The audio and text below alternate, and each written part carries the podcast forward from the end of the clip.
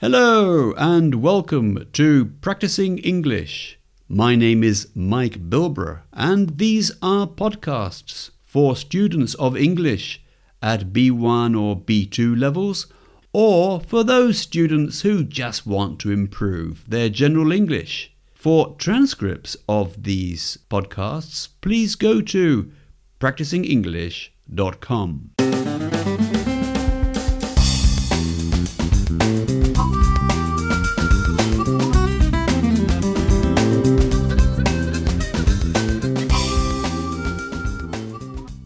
Hello, and today I'm going to talk to you about mixed conditionals.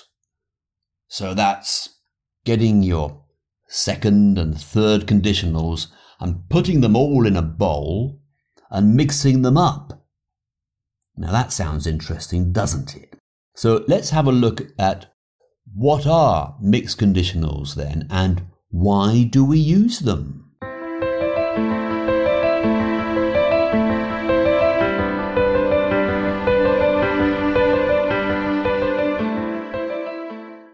Right. Well, we've seen second conditional and third conditional.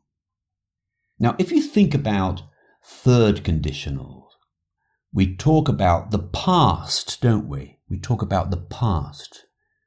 So I think I had a sentence in the podcast on the third conditional, which was something like, if I had studied more, I would have passed my exams.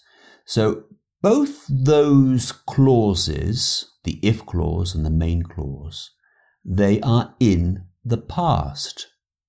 If I had studied more, I'm talking about the past, I would have passed my exams in the past. Now, there are times when we want to say something a bit different.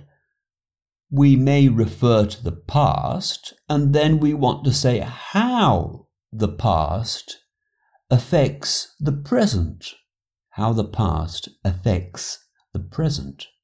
So, if I had studied more, I would have my qualifications now. I would have my qualifications. Qualifications are exams, exams which are awarded to you. We call them qualifications. Could be a degree, um, it could be a diploma. So, if I had studied in the past, I would have my diploma now. So you can see I'm mixing two conditionals. The first one is the third conditional, if I had studied more. And the second clause is the second conditional or, or part of the second conditional. I would have my diploma now. If I had taken that job, if I had taken that job, I would be a rich man now. Yes, that's right. I remember I was uh, offered a job and it was uh, an executive job. And it looked, well, quite interesting. But I wasn't really interested, I suppose. I, I didn't think it was the job for me. So I didn't take the job. But looking back, I suppose it might have been useful because I would have made so much money and I would be a lot richer, a lot wealthier now. So the mixed conditional sentence is if I had taken that job, I would be richer now. Past tense plus a present, if you like. Third conditional plus part of a second conditional. If John hadn't spent all his money, if John hadn't spent all his money, he would be able to buy those trousers. If John hadn't spent all his money, he would be able to buy those trousers. So in the past, he spent all that money, and so now he can't buy the new trousers.